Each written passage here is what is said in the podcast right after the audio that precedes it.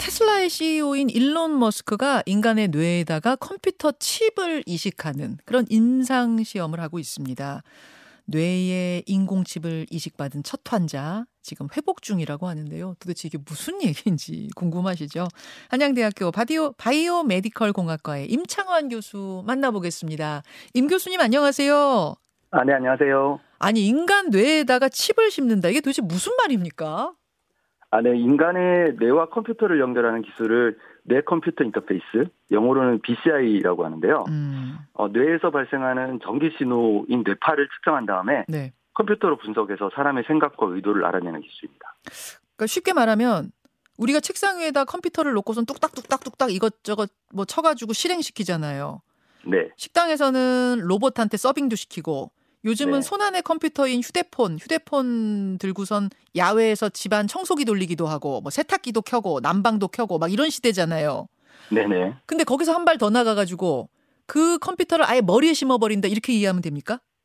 어, 컴퓨터를 머리에 심는다기보다는 어, 우리가 어떤 생각을 하게 되면은 그걸 컴퓨터로 분석을 해서 네. 그런 기계들에다가 명령을 내리게 되는 거죠. 아, 칩을 머리에 심어서 우리의 뇌파를 그 칩이 받아들이고 분석해서 컴퓨터한테 명령을 쏘면 그 컴퓨터가 또 로봇이라든지 뭔가 기구 기계에다가 명령을 한다 이렇게 되면 되는 거예요. 그렇죠. 하하. 아니 근데 네. 제가 뭐뭐 머리에 있는 칩에 대고선 무슨 말을 말을 하는 것도 아닌데 그냥 생각만 한다고 해서 그 칩이 제 생각을 제 마음을 어떻게 읽어요?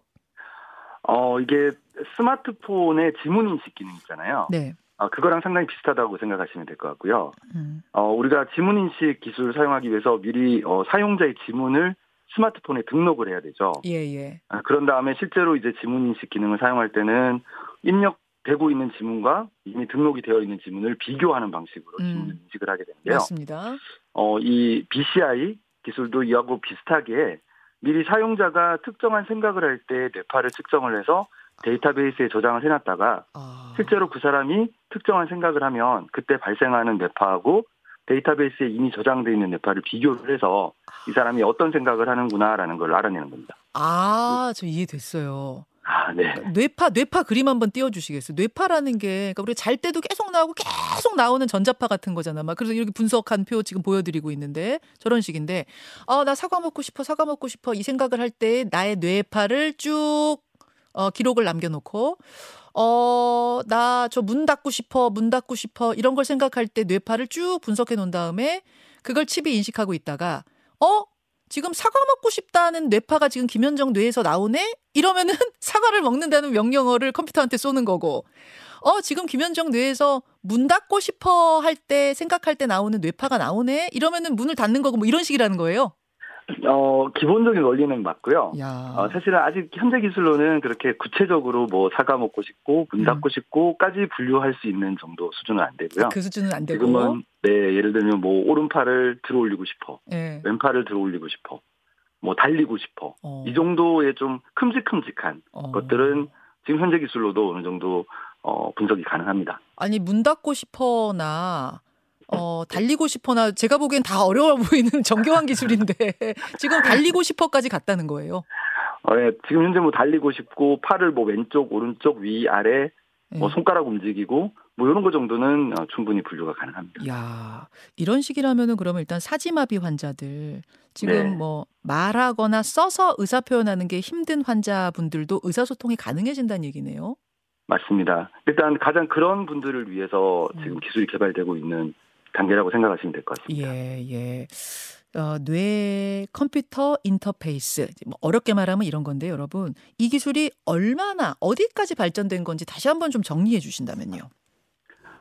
어, 지금 현재는 어, 좀 전에 말씀드렸던 것처럼 예, 사지가 마비되거나 음. 의사소통이 어려운 환자들을 위해서 음. 스스로 이제 주변 기기를 제어를 하거나 외부하고 의사소통 가능하게 하는 그런 기술로 연구가 되고 있고요. 음. 어, 이게 좀 더 이제 정교하게 이런 컨트롤이 가능하게 하기 위해서는 어, 좀더 정밀하게 뇌신호를 읽어드릴 수가 있어야겠죠. 그렇죠. 더 정교하게 맞아요. 그래서 예. 다양한 그런 이제 방식들이 지금 어, 제한이 되고 있는데요. 네.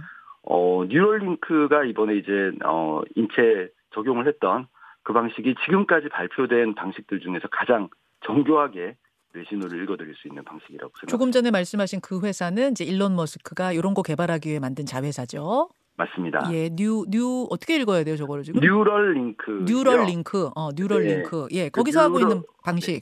음. 네, neural이라고 하는 게 어, 신경세포가 영어로 뉴런이죠. 네. 뉴런의 형용사형이고요. 링크는 무언가와 연결한다는 뜻이죠. 음, 뉴럴 링크. 신경세포와 예, 무언가를 연결하겠다라는 뜻을 가지고 있는 회사 이름이라고. 그러니까 이런 회사가 네. 꽤 이런 거 개발하고 있는 회사가 꽤 많이 있는데 그 중에 가장 앞서가고 있는 게 일론 머스크의 뉴럴 링크다 이렇게 이해하면 됩니까? 어, 조금씩 사실 방식에 장단점이 있긴 합니다. 그러니까 예. 어, 뉴럴링크는 기본적으로 수술을 뭐 전혀 필요로 하지 않지는 않거든요. 그러니까 일단 두개골을 열고 예. 거기다가 이제 어, 요 보통 전극이라고 하는 요 센서를 삽입을 하는 수술을 해야 되기 때문에 예. 요 수술까지 가지 않고 어, 뇌신호를 읽어드리는 그런 기술을 연구하는 그런 회사들도 꽤 있습니다. 아, 칩을 머리에 심지 않고도 뇌파를 읽을 수 있는 건 그럼 뭘 부착하나요, 머리에다가?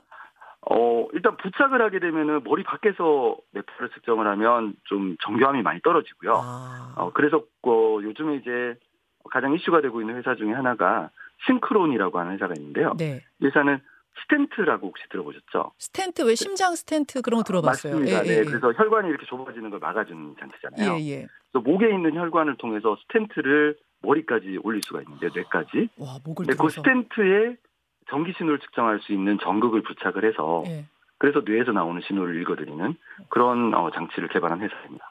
야, 여러분 이런 회사가 여럿이 있다는 것도 신기하고 뭐 두개골을 여러 칩을 심는 방식, 바깥에 붙이는 방식, 목에다 스텐트를 박아서 위까지 뭐 뇌파 읽는 방식, 방식도 다양하다는 거 지금 처음 알았어요, 저는. 그러면은 교수님, 네. 일단은 의료용으로 환자들 돕는데 이용되겠지만 네. 그게 한 발짝 더 나가면 이게 머리에다가 뭘 칩을 심는 거니까 어그 네. 칩을 심는 정도를 뇌파 읽는 칩을 심는 정도를 넘어서 컴퓨터 칩까지 심어 가지고 영어 사전, 불어 사전도 들어 있고 뭐 온갖 지식을 다 넣어 버리고 이렇게 되면은 일종의 영화에서 우리가 보던 사이보그도 가능한 거 아니에요? 어, 뭐, 이론적으로는 가능하긴 하지만 사실, 어, 정상인들, 그러니까 일반인들 분들의 어, 뇌에 삽입될 가능성 거의 없다라고 생각하시면 될 것 같고요. 아 그래요? 왜냐하면 예, 아직까지 안전성이 100% 확보가 된 것이 아니기도 하고, 안전성. 물론 이제 FDA가 이렇게 승인을 했다라는 거는 과거에 이제 코로나 백신의 경우에서 보실 수 있듯이 네. 이 수술 통해서 얻을 수 있는 이익이나 이익이 어떤 부작용이나 위험성보다 더 크다고 판단되는 경우에 허락을 해주는 거거든요. 아 허락을 다 받아야 돼요. 그냥 아무나 아. 제, 제가 할래요. 저 머리에 심어주세요 한다고 되는 게 아니에요. 절대 안 되죠. 그러니까 일단 미국 같은 경우에 FDA가 예. 이게 안전성에 대해서 충분히 이렇게 확인하지 않고 임상 허가를 내리는 기관은 아니긴 하지만 예. 그러니까 어느 정도 이제 안전성이 이제 확보가 됐다라고 판단을 했으니까 어, 인체 대상으로 이렇게 허가를 내린 거긴 하지만 그러면 사지마비 환자라든지 이거를 맞습니다. 해서 위험성이 좀 있더 부작용이 예상되더라도 얻는 그렇죠. 이득이 더 크다고 판단되는 경우만 오케이 수술하십시오 이렇게 된다는 거예요. 그렇죠. 그런데 예. 일반인들 같은 경우에는 이런 안전성이 아직 100% 확보가 된 것이 아니기 때문에 음. 허가가 될 가능성이 저는 거의 없다라고 생각을 합니다. 근데 교수님 저는 이제 안전성 문제를 떠나서 네. 기술적인 면만 보는 거예요. 기술적으로는 제가 조금 전에 말한 컴퓨터 칩을 두뇌에 심어서 제가 이거 저 어, 검색 포털에다가 손으로 치지 않아도 여기서 막 검색이 되고 이런 게 가능은 해요. 이론적으로는.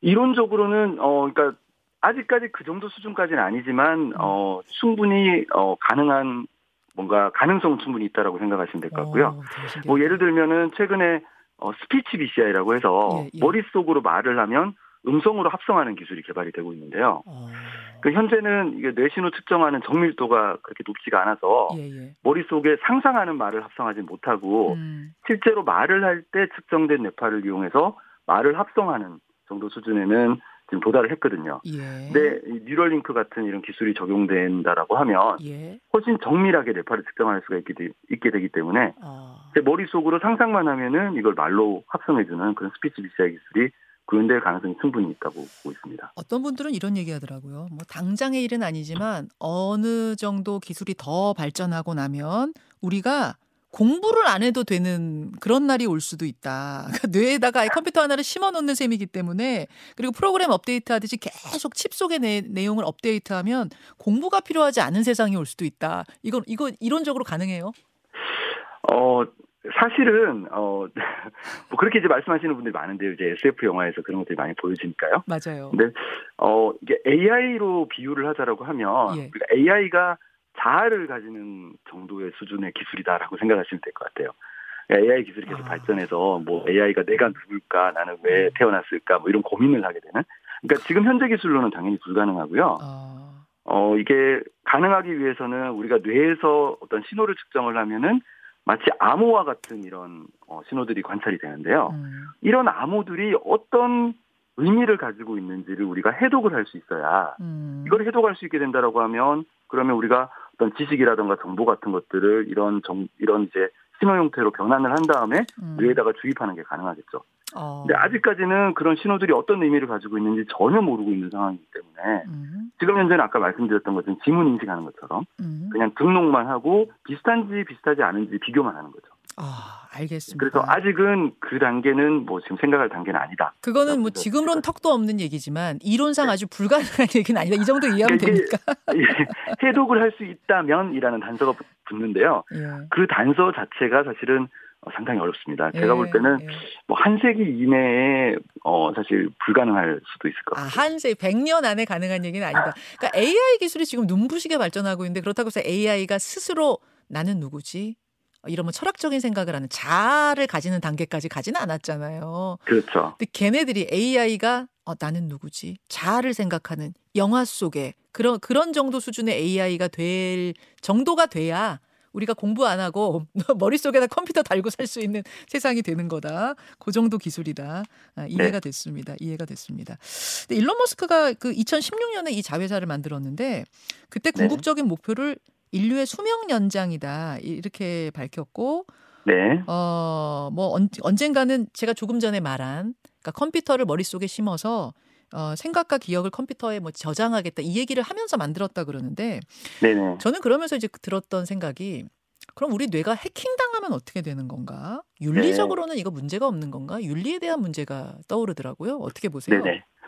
어 실제로 어 인터넷 찾아보시면 뉴로 해킹이라는 신조어가 있을 정도로 음, 이 분야에서 보안이 상당히 중요한 이슈고요. 어, 기본적으로 어 정보가 무선으로 전송이 되기 때문에 이런 이제 정보들을 가로챌 가능성이 있는 거죠. 음, 근데 실제로 일론 머스크가 어 press conference를 했었는데 네. 당시에 그 기자들에게 질문 나온 것들 중에서 보안에 관련된 질문들이 상당히 많았는데요. 네네.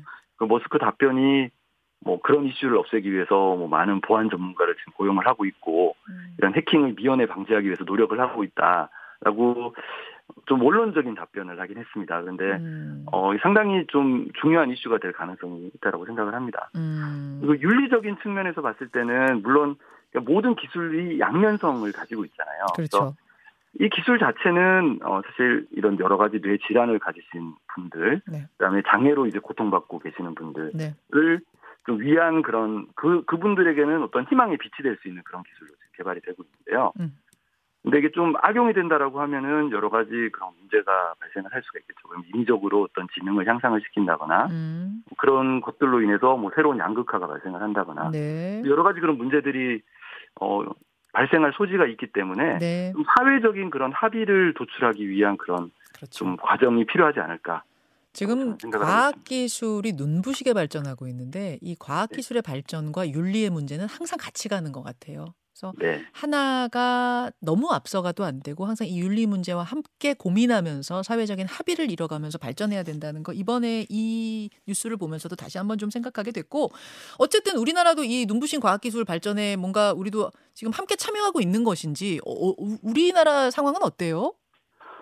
어 국내에서는 사실 요 BCI를 두 가지로 마- 많이 나누는데요. 네. 하나는 비침수평 BCI라고 해서 그러니까 머리 바깥에서 뇌신호를 읽어내는 음. 거죠. 예, 예. 또 다른 하나는 침수평 BCI라고 해서 뉴럴링크처럼 수술을 통해서 칩뇌 바로 거. 위에서 신호를 음. 읽어드리는 방식인데요. 네. 국내에서는 주로 비침수평 BCI가 연구가 되고 있고요. 음, 수준은 뭐 세계 수준에 전혀 뒤처지지 않는 수준이라고 말씀드릴 수 있을 것 같습니다. 그래요. 그래요. 네, 그런데 어 국내에서는 아직까지 뇌에다가 이런 칩을 이식하는 수술이 허가가 되고 있지 않아서 음, 그래서 침수평 BCI 분야에서는 미국하고 상당히 기술 격차가 있는 상황이고요. 어, 최근에 좀 사실 우려가 되는 부분이 미국 다음으로 중국이 예. 어, 이런 수술을 허가를 해서 요즘에 미국보다 훨씬 더 공격적으로 지금 사람의 머릿속에 칩을 지금 삽입을 하고 있거든요. 아, 그래요? 중국이요? 어. 네네. 그래서 상당히 이제 기술 격차가 예.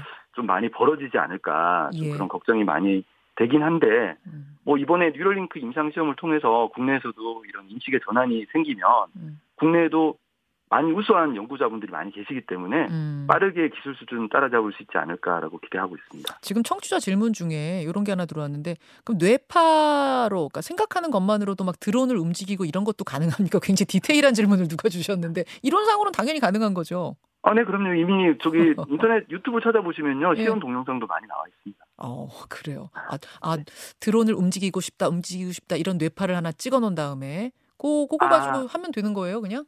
아, 그건 아니고요. 예. 예를 들면은 어, 뭐 팔을 오른팔을 움직이는 상상을 하면 드론이 오른쪽으로 날아가고 아. 왼팔을 움직이는 상상을 하면은 드론이. 왼쪽으로 날아가고 야, 그런 거죠. 그래서 뭐 달리는 상상을 하면 드론이 앞으로 전진을. 아니 저희가 며칠 전에 그 네. 딥, 딥페이크 기술 한번 다뤘었거든요. 아, 네네. 그때도 한번 깜짝 놀랐는데 오늘 또 한번 깜짝 놀랍니다. 여기까지 듣겠습니다. 임창환 센터장님 고맙습니다. 네, 감사합니다. 네, 한양대학교 바이오메디컬 공학과 임창환 교수였습니다. 김현정의 뉴스쇼는 시청자 여러분의 참여를 기다립니다. 구독과 좋아요, 댓글 잊지 않으셨죠? 알림 설정을 해두시면 평일 아침 7시 20분 실시간 라이브도 참여하실 수 있습니다.